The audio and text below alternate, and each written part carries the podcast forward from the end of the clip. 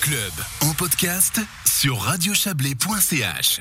Les sept centres romans spécialisés dans le conseil et le suivi de personnes discriminées ont publié un ouvrage commun intitulé À l'écoute du racisme. Ce livret regroupe des récits de situations concrètes de discrimination dans nos cantons, dans nos cantons romans et situations pour lesquelles les établissements spécialisés ont été sollicités. On va en parler avec vous, Amina Benkaïs Benbrahim. Bonsoir.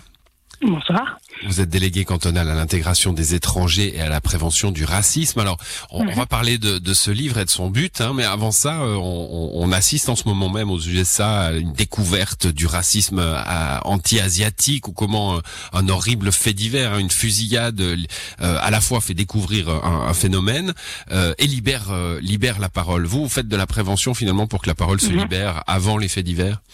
Tout à fait. C'est exactement euh, notre objectif. Et malgré cette libération de la parole, malgré cette politique de prévention, on, sait, on sait qu'aujourd'hui, on ne, on, ne connaît qu'une petite pointe de l'iceberg de ce qui se passe réellement. Hmm, on a un peu les mêmes phénomènes qu'avec les, les, les, problèmes de, de, harcèlement, par exemple, hein, où on sait que seule une minorité porte plainte euh, et, donc on a du mal à avoir l'image d'une réalité. Euh, c'est la même chose, a priori, dans les, dans les discriminations racistes?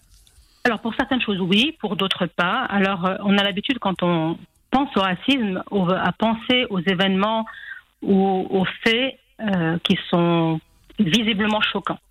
Hmm. au racisme anti-noir, aux insultes, euh, aux agressions, euh, à l'antisémitisme, au discours haineux sur, le, sur, les, sur les réseaux sociaux. Ce sont des choses dont on parle beaucoup en ce moment. Il y a toute une autre partie euh, du racisme inaudible, de ce qu'on appelle le racisme ordinaire, et, qui, et, pour lequel il faut déjà faire un travail de, de conscientisation pour que la personne qui est à la fois à la fois la personne auteur, mais aussi la, fois, la personne victime, prenne conscience que sa souffrance est légitime. Et mmh. c'est peut-être ce racisme ordinaire-là qui est très, très pernicieux. Qu'est-ce que vous entendez par racisme ordinaire? Par, exemple, fait la, la on parle beaucoup de la discrimination à l'emploi, par exemple, ou pour trouver un appartement où on va être discriminé simplement sur son nom de famille ou, ou euh, au, premier, euh, à la première rencontre sur sa couleur de peau? Alors, la discrimination, c'est déjà en fait le résultat. Donc, la discrimination, c'est le fait de traiter différemment une personne pour X raisons, notamment l'origine, etc. Le racisme ordinaire, ce sont ces, petites, euh, ces petits comportements de tous les jours, répétés, systématiques, qui, a priori, ont, l'air complètement anodins, du style des questions. Euh, euh, ah, mais tu viens d'où, toi? Toi, tu viens d'où euh, Alors ça, tu viens d'où À la limite, euh, on se dit bon, euh, toute ça, peut être de ça peut être de l'intérêt, mais parfois, quand on, quand la réponse c'est, ben, je suis né à Tolochna, euh, c'est c'est ennuyeux. Hein, ouais. Ou alors, ou alors, je suis du, je viens du Jura. Non, mais pour de vrai, tu viens d'où? Et hmm. ça, c'est quelque chose qu'on a tous vécu ou entendu à un moment ou à un autre. Mais ce qui est aussi un peu plus pernicieux, c'est du style, tu, tu, parles, tu parles bien français pour un arabe ou pour un africain. Et puis du coup, la, la personne, quand elle reprend, euh, quand elle, quand elle, quand elle reprend l'auteur en disant mais c'est, c'est pas, ce sont pas des choses qui se disent, ben, elle a généralement ce genre de réflexion du style mais tu n'es pas, tu n'as pas le sens de l'humour. Je disais ça pour plaisanter. Ce qui fait qu'on se retrouve dans une situation où la, où la personne qui est victime et qui se voit reprendre pour son manque d'humour entre guillemets va, va avoir tendance à se taire. Bon, Amina Benkaïs, euh, je, je, vous interromps parce qu'on a on a on n'a pas trop de temps, mais je, suis allé voir quelques-uns de ces témoignages hein, dans le livre que vous publiez mhm. avec les autres centres cantonaux. Euh, alors on n'est pas dans, dans, du racisme ordinaire. Hein. il y a, des, il y a des, on est dans du vrai des vrais cas euh, assez glaçants. J'ai pas eu le temps de les lire tous, mais mais euh, mais voilà, là il y a des il y a des cas concrets glaçants. Euh, quel, quel est l'intérêt de les mettre en avant comme ça? Qu'est-ce que vous recherchez avec cette publication? Alors, euh, euh, je vous parle du racisme ordinaire pour vous dire qu'on n'avait aucune en fait euh, vision, vie, vue sur sur l'ampleur du phénomène.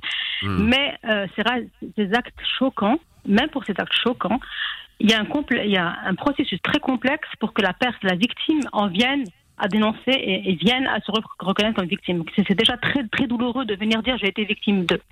Et le fait de le visibiliser, ce, genre de manuel, le Black Lives Matter, le fait de mettre le racisme dans le débat public et de dire mais il est légitime d'être euh, de sentir de, souffrir de, ça, ben, ça permet à la victime de, faire la démarche de se plaindre et de se reconnaître comme victime et d'être reconnue comme victime. Et ce manuel, c'est de mettre aussi sur la place publique à, vraiment euh, à l'information pour l'information de tous, autant les professionnels que, que, les personnes publiques, pour dire mais ça existe, il ne faut plus que ça existe, et il y a des normes qui disent stop. Il y a, on a une norme légale, même si elle n'est pas parfaitement appliquée, ben elle existe. Il y a une mmh. limite que la société euh, met et que le dispositif juridique met. Voilà, euh, bah ce, ce livret, il est, il, ouais, il est disponible pour pour tous ceux qui, qui travaillent hein, de, que dans, dans vos centres ou, ou dans des structures associatives sur ces questions-là, mais aussi pour le grand public euh, ces, ces, témoignages méritent, méritent d'être lus. Une dernière question très courte, hein, Mina avec une réponse très courte. Euh, j'ai commencé, j'ai commencé avec ces, ces cas euh, américains de, de, de racisme asiatique. Euh, alors sans parler de racisme asiatique en Suisse, enfin vous m'en parlerez peut-être, mais est-ce que le, le Covid qui a tout changé dans nos vies a aussi une répercussion sur la parole raciste, sur les actes racistes Est-ce que vous avez senti finalement une différence en 2020 euh, à travers ces centres romans? Ce qu'on a constaté, c'est qu'il y avait plus de discours haineux en général sur les réseaux sociaux. Hmm. Euh, alors que, est-ce que le fait d'être confiné, euh, on est plus sur les ordinateurs peut-être. Mais, mais je reviens en fait à, à ma première remarque, c'est que n'arrive à nous qu'une partie infime des actes. Donc j'étais très courte, mais, mais, mais je reste cohérente dans mon discours. C'est très difficile de faire émerger la parole de la victime. Bon, la prévention en tout cas euh, joue son rôle et, et c'est le c'est le vôtre de rôle. Merci à vous d'être passé dans cette émission. Bonne soirée. Au revoir.